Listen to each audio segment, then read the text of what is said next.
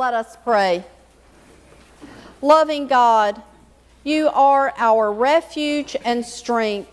You guide us with wise counsel throughout our lives.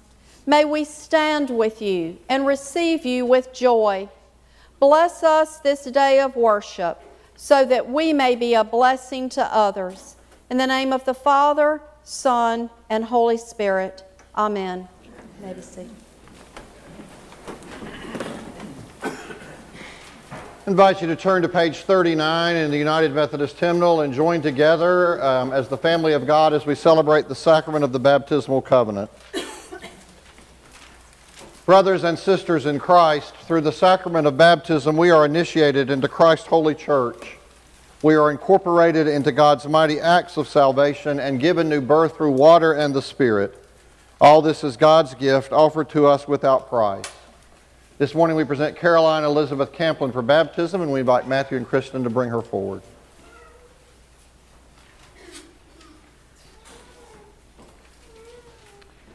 Matthew and Kristen, on behalf of the whole church, I ask you, if you'll face me for just a moment, I ask you, it's okay, do you renounce the spiritual forces of wickedness, reject the evil powers of this world, and repent of your sin? If so, say, I do. Do you accept the freedom and power God gives you to resist evil, injustice, and oppression in whatever forms they present themselves? If so, say, I do. Do you confess Jesus Christ as your Savior, put your whole trust in His grace, and promise to serve Him as your Lord in union with the church, which Christ has opened to people of all ages, nations, and races? If so, say, I do. And will you nurture this child in Christ's holy church, that by your teaching and example she may be guided to accept God's grace for herself, to profess her faith openly, and to lead a Christian life? If so, say, I will. Now you can face the congregation. And now, congregation, we have the opportunity to express our covenant love of God and this family. I would invite you to stand. Do you, as Christ's body, the church, reaffirm both your rejection of sin and your commitment to Christ? We do. Will you nurture one another in the Christian faith and life, and include these persons now before you in your care? With God's help, we will proclaim the good news and live according to the example of Christ. We will surround these persons with a community of love and forgiveness, that they may grow in their service to others. We will pray for them, that they may be true disciples who walk in the way that leads to life. Let us now join together in professing the Christian faith as contained in the Scriptures of the Old Testament and New Testament. Do you believe in God the Father? I believe in God the Father Almighty, creator of heaven and earth. Do you believe in Jesus Christ? I believe in Jesus Christ, His only Son, our Lord, who was conceived by the Holy Spirit, born of the Virgin Mary, suffered under Pontius Pilate, was crucified, died, and was buried. He descended to the dead.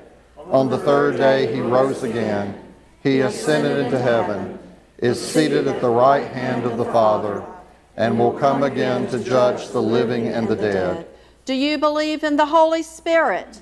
I believe in the Holy Spirit, the Holy Catholic Church, the communion of saints, the forgiveness of sins, the resurrection of the body, and the life everlasting. You may be seated.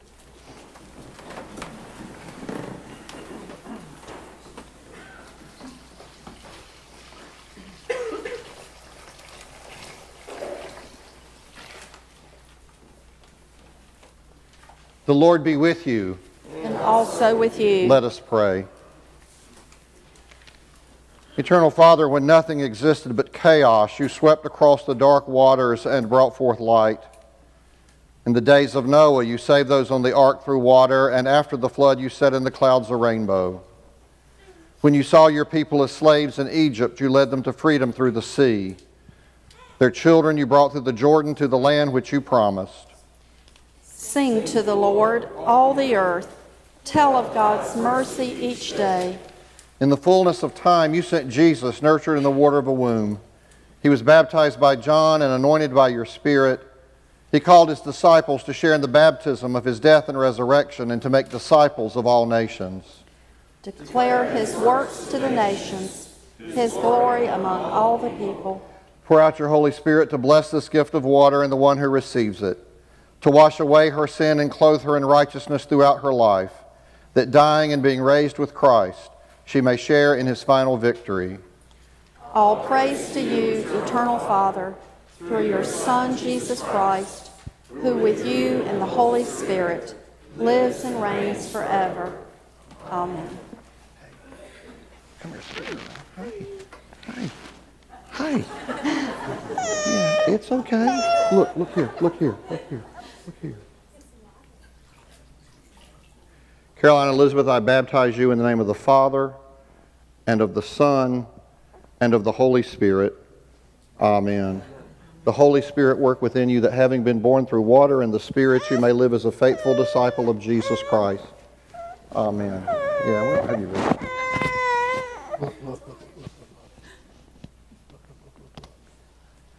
Caroline Elizabeth, Jesus said, "You are the light of the world. Let your light shine before others that they may see your good works and give glory to your Father who is in heaven." What do you want to do here? You want to try? You want to go back to Mom? You want to go back to Mom.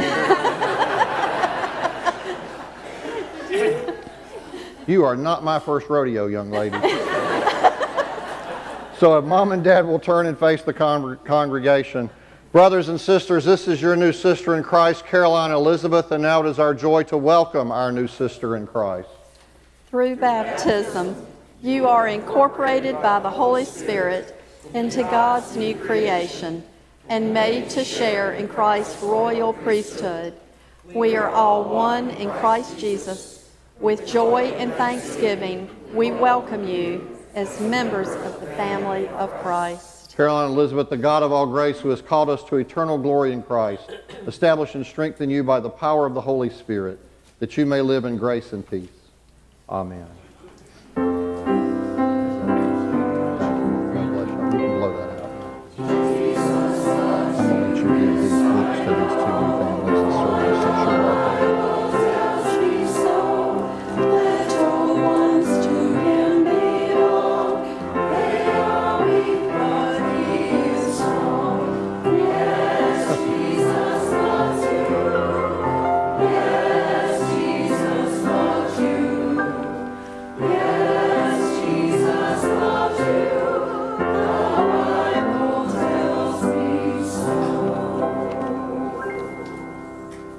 We're also happy to welcome new families into our life this morning. If you would turn to the inside back page of your hymnal to prepare to join in words of welcome. We're going to invite Herm Honeycutt to come forward. We're going to invite Melody to come with him. Herm's coming by transfer from the Presbyterian Church. Noel Snyder is coming by transfer from another United Methodist congregation. And Nathan Hartzell by transfer from the Pentecostal Church, another denomination as well. They come members of Christ Universal Church already through baptism, so we ask you these two questions as you come to join us this morning. First, as members of Christ Universal Church, will you be loyal to Christ through the United Methodist Church and do all in your power to strengthen its ministries? If so, say, "I will." And as members of this congregation, will you faithfully participate in its ministries by your prayers, your presence, your gifts, your service, and your witness? If so, please say, "I will." And I know you have symbols of that. I'm going to invite you to come place these on the altar. And Pastor Martha has gifts for you, symbols of our commitment to you.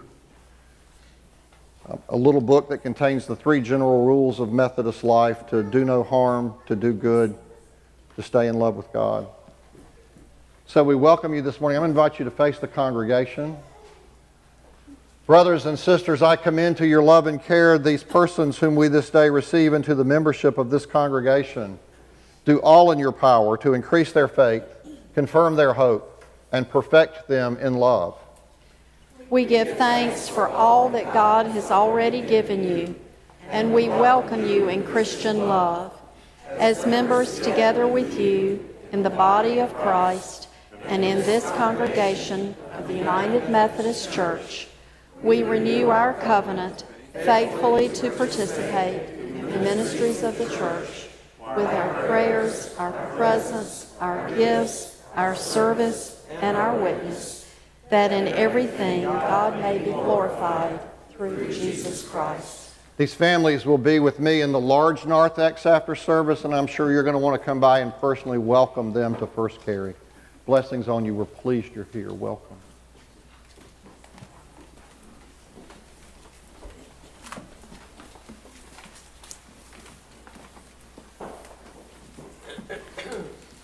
Let us continue in prayer. God of life and light, God of grace and truth, open our hearts and minds to the liberating and transforming power of your word, so that we may do all things as unto the Lord. Amen.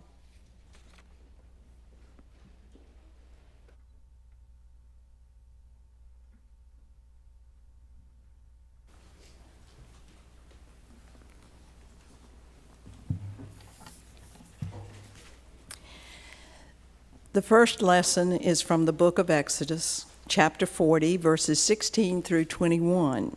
Hear the word of the Lord. Moses did everything just as the Lord had commanded him.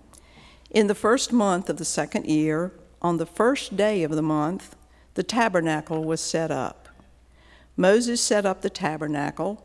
He laid its bases and set up its frames, and put in the poles, and raised up the pillars. And he spread the tent over the tabernacle, and put the covering of the tent over it, as the Lord had commanded Moses.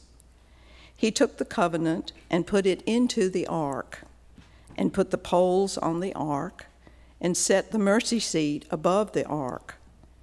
And he brought the ark into the tabernacle, and set up the curtain for screening, and screened the ark of the covenant, as the Lord had commanded Moses. Thus ends the first reading of the first lesson.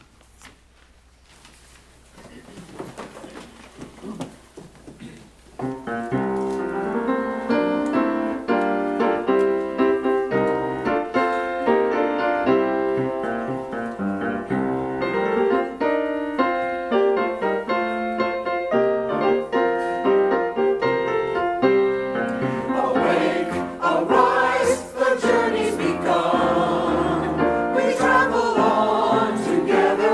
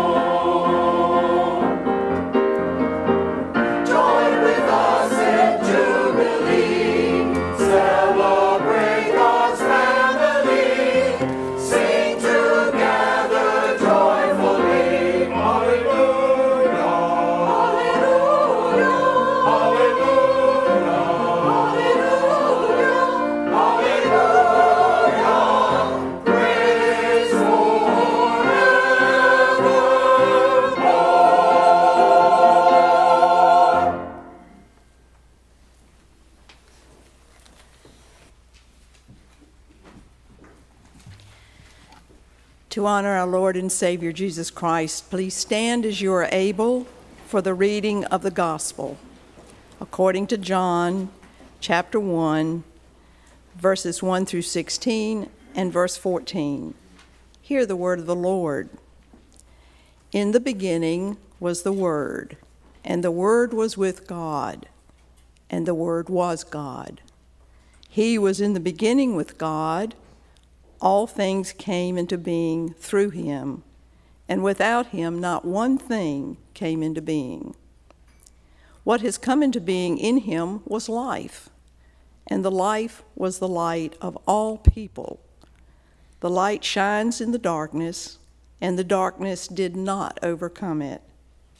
And the Word became flesh and lived among us, and we have seen his glory, the glory of a Father's only Son, full of grace and truth.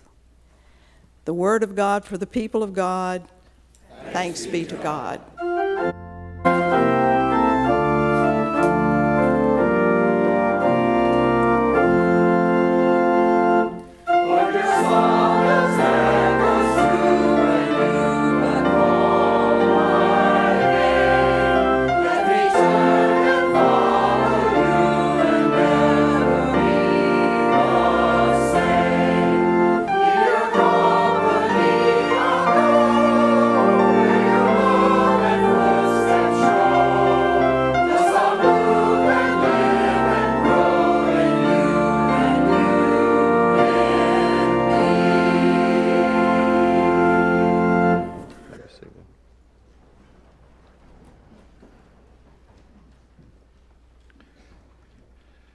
This past July 20th, we commemorated and celebrated the 50th anniversary of the first moon landing and of Neil Armstrong and Buzz Aldrin walking on the moon. By the way, this is a freebie for what it's worth. The character Buzz Lightyear in Toy Story was named in tribute to Buzz Aldrin. You can use that one however you like this week in conversation. Anyway, we had this 50th anniversary celebration, and it triggered for me a 50th anniversary commemoration of my own from July 18th, and I remember it because it's connected to that. As Armstrong and Aldrin and Michael Collins on Friday, July the 18th, were being pulled slowly into the moon's gravitational field, I left for my first Boy Scout camping trip. Now, that made the weekend particularly memorable for a lot of reasons, three in particular. First, the mosquitoes were terrible. They were everywhere. You could not get away from them. When I got home Sunday afternoon, I was covered in mosquito bites. Every time I see the film of Armstrong coming down that ladder, I'm reminded of sitting on a sheet in my parents' living room dousing myself with calamine lotion. You remember calamine lotion? To stop the itching. I was so pink by the time Neil Armstrong got back in that lunar module, it was pitiful. The second thing about that weekend is I discovered that cooking over an open fire is not the adventure it's made out to be. And third, I discovered it takes some work to get a tent set up, especially if you've never set up one before, and especially if it's pouring rain. Now, this was the challenge, you see. It's some peculiar version of scout hazing, I suppose, that another new scout, and I mean, we were so raw, we weren't even tenderfoot scouts yet. We didn't have anything, no badge of any sort. And they put the two of us in a tent together and said, go set your tent up. No older scout gave us any help. And so we were left on our own to get the tent set up. And it was raining. Rain was everywhere, which also probably explains the mosquitoes later in the evening. And it was classic. It was we'd get the tent halfway up, it would fall down. We'd get it halfway up, it would fall down. We'd get this pole up, and that pole would fall over. We finally got it propped up enough that we felt like we could get in it and sleep in it without it falling down and suffocating us during the night. So we climbed inside, and we zipped the mosquito netting closed, only discovered we had enclosed the mosquitoes inside the tent with us. And then we tried to go to sleep. And I lay there in the dark with the noises of other scouts around me and the buzzing of mosquitoes everywhere and the humidity of a North Carolina July bearing down on me, a tree root digging in my back, because the other thing they failed to tell us is you clear the ground under the tent before you pitch the tent. clothes wet and soggy. And as if I thought it this morning, I can remember clearly what I thought. I was thinking to myself, I have a clean bed at home, and air conditioning, and a television. What am I doing out here? Now this, by the way, was a question I put to my father when I returned home Sunday evening. I wanted to know, I inquired why they felt that this particular life experience was necessary for me. My father's response was something about character building. I don't remember exactly. Now just bear with me for a minute, because this is actually going to connect to the gospel reading. Just stay with me. Every time I think of that camping trip, I wonder to myself, and there's a reason I wonder. I wonder if this might be how Jesus felt sometimes when he was here, having left home to be with us, having come down and left all that heaven was and heaven is, all that he was entitled and empowered to come down here among us with mosquitoes and tree roots and humidity and all the mess we've made of everything. I've wondered if he's wondered, what am I doing here? Now the reason all that connects is in this gospel reading that Martha just read, that's traditionally a Christmas Day reading. John does not begin his gospel as Matthew and Luke. There are no magi, there are no shepherds, there are no angels, there is no announcement of his birth, there's no birth narrative at all, in fact. For John, there is no once upon a time in Bethlehem or in Nazareth. John is not so much storyteller as he is poet. In the beginning was the Word. The Word was with God. The Word was God. He was in the beginning with God, and all things were made through him, and without him not anything was made that was made. The Word became flesh, lived among us, full of grace and truth. And there's the connection, because that literally translates like this. The Word became flesh and pitched his tent among us. He pitched his tent here. Another way to read it would be to say, he tabernacled here. The Word became flesh and tabernacled among us. Now that's how John's first hearers would have heard it, because they would have immediately made a connection to the Exodus story. That story of generations of enslavement in Egypt and sudden and unexpected emancipation, freedom finally at last, of the journey out of Egypt and the dramatic crossing of the Red Sea with the Cecil B. DeMille special effects. And then, after that, not much for a while. They come to the base of Mount Sinai, Mount Horeb, and they just camp, and they don't move anywhere. They're just there. And some of this motley that has left Egypt with Moses begins to question, where is this God anyway? We can't see him. How do we know where this God is? The Egyptians had gods we could see, because they'd made statues of their gods, statues in their homes, statues in public places. They believed, the Egyptians, that their gods controlled nature and the forces of nature, and that Pharaoh himself was the human manifestation of the sun god Ra. The Egyptians could see their god. What do we see? A cloud on a mountain. All we've got is a cloud on a mountain and this mysterious God who's commanded that we obey him and give him our total allegiance, but he won't show himself or allow us to depict him in any way. And how will we know when we leave this mountain that he will go with us? So God commanded, and Moses obeyed. And Moses built a tabernacle, a tent, a meeting place between God and the people. Sort of, if you will, a church in a box, so they could be reminded that God was with them. The Ark of the Covenant was located in it, and every time they moved on their journey, they would break down the tent and take it and set it back up and place the ark in it, and the cloud of presence would descend over the tabernacle. But it was over this tabernacle. They do not have a temple. They do not have a permanent residence. They have, as the symbol of God's presence with them, a tent. And that's the thing about tents. They're not intended to be permanent. They're not intended to be located in one place forever. Tents are intended for mobility, to be struck down easily, and then to be pitched easily, even in the rain. From the beginning, Israel understands God to be on the move, not simply being where they are, but going ahead of them to lead them to the next stop on the road. And that's the image that John's trying to evoke when he begins his gospel with this Word, God in flesh, the eternal Christ, pitching His tent, tabernacling with us. God came in Christ to live with us. God came in Christ to move in this world and in this life with us. And John is deliberate in that image, as if John is saying, God will not be contained in the building.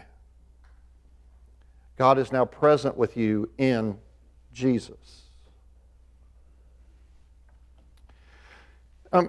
This is a non sequitur, but again, bear with me. Has anyone new ever moved into your neighborhood? We've moved a good bit. It goes with my job. And so we've learned to watch how the neighbors behave when we're moving in. Some are blatant. They set up lawn chairs and bring out coolers just to watch the movers unload the moving van. Others just sort of, you can see people up and down the street pulling the window shears back and peeking through. And you can imagine the conversations, right? That is an ugly couch. Why would those people ever buy a couch that looks like, where did they get that television? How many books do those people have? Oh my Lord, they've got teenagers. And the reason people do this, the reason you get curious when new people move into the neighborhood is you want to know who they are. You want to know what they're bringing to the neighborhood with them, right? You want to know if the neighborhood is better for their presence or not. They move into the neighborhood. When he paraphrases this opening of the Gospel of John in The Message, Eugene Peterson puts it this way, the Word became flesh and blood and moved into the neighborhood. We saw His glory with our own eyes, the one-of-a-kind glory, like Father, like Son, generous inside and out, true from start to finish. He moved into the neighborhood. And when He unloaded, this is what He brought. He brought glory. He brought grace and generosity. He brought truth. And He gives us these gifts. He brings them with His coming, but He packs them lightly so that when He has to move with us again, He's able to pick up everything and continue to travel with us. This creating, life-giving Word is with us. I mean, that's the thing. John says this is the Word that creates, and this is the Word that continues to create. We've been using this creed. We're not going to use it today because we said a creed during the baptism, but it's in your bulletin. We've been using this creed during this sermon series, and we say in it, we believe in God who has created and is creating. God continues to create. God continues to speak this creative Word in our presence and in our midst. Tony Campolo describes it like this. It's a lovely image. He says that God creating is like a child clapping her hands. He says, have you ever watched a father pick up a child and toss her in the air and catch her? You'll notice two things. One, the look of absolute delight on the child's face, and the look of sheer terror on the mother's face. And when the father catches the child and sets her down, what's the first thing the child says, right? Do it again. And so the father picks up the child again and tosses her up and catches her and sets her down, and she says, do it again. And Campolo says that's how God creates. The creating Word says light, and there's light, and the light is so delightful the Word looks at it with joy and says, do it again, and there's more light. And the Word says, do it again, and there's more light. And then the Word says something like, I don't know, aardvark, and then there's an aardvark, and the Word looks at it and finds this unique creature and just delights in it and says, do it again, and says aardvark again and again and again. And then the Word says hippopotamus, and on and on and on. Do it again, do it again. The Word keeps creating until finally the Word speaks your name. He names you into being. And He says your name because He's been here. He says your name because He knows what it's like to live human life. To laugh and to cry, to hurt and to be filled with joy, to hunger for food and to hunger for affection, to be laughed at, and to be wounded when others are laughed at, to stay up too late and get up too early, to have too much work to do at the office and too much work to do at home. He knows what it is to be betrayed by friends. He knows all of that because he's been here. And because he knows all of that, how splendidly glorious human life can be lived in the presence of God, he speaks your name. He calls you into being. That's why he came, you know. That's why he pitches his tent here with us in the mud and the rain and the mosquitoes with the likes of you and me. That's why he moved into our neighborhood. He did it because he loves us. Because he loves us that much, and because he wants us to know it, and because we could not get to him, he came to us. And then he sends us to others, to this neighborhood, to carry to the world, to say, look who's here. Look who's with us. Now this is good news for us, particularly right now as a congregation, because it means in spite of our desire to domesticate God and keep him locked up and safe and secure in this room, in this sanctuary, in this temple, if you will, in spite of our efforts to keep God right here where we reliably know he will be when we look for him, God's going to have none of it. And as God said to David later in the Old Testament, he says to us, look, he says, I kind of like the tent. I kind of like being mobile. I kind of like being out in the world where you can't control me. I kind of like being out in the world with my people. And if you allow me, I'll lead you. So here's why that's good news for us. In 3 weeks, when we go down to the other end of the block and we're going to walk into a multi-purpose room, it's going to be a gym that we're going to have tried to decorate a little bit and make it look as nice as we can, and it's still going to feel like a tent. It's going to feel a little bit like church in a box, because every week we're going to break it down, and the next week we're going to set it up, and then the next week we're going to break it down, and the next week we're going to set it up, and it's just going to feel like we're moving one stage after another. Here's the good news. God will be there. Comfortably, probably more comfortably than we'll be there, because God's been there before. But keep in mind that we as the people of God have been there before too. The book of Exodus ends like this, and I have to tell you, there are about 4 or 5 verses of the book of Exodus, and I really meant to have them printed in the bulletin for Martha to read for you this morning, and then I forgot to give them to Lori, so it's my fault. But I'll read them to you now. Just before you turn the page from Exodus to Leviticus, because you're in such a hurry to get to Leviticus, just before you turn the page, this is what you read. Then the cloud covered the tent of meeting, and the glory of the Lord filled the tabernacle. Moses was not able to enter the tent of meeting because the cloud settled upon it, and the glory of the Lord filled the tabernacle. And whenever the cloud was taken up from the tabernacle, the Israelites would set out on each stage of the journey. But if the cloud was not taken up, then they did not set out until the day that it was taken up. For the cloud of the Lord was on the tabernacle by day, and fire was in the cloud by night, before the eyes of all the house of the Lord at each stage of their journey. God is present before the eyes of the house of the Lord at each stage of the journey. God was present, tabernacled, the tent set up in the neighborhood.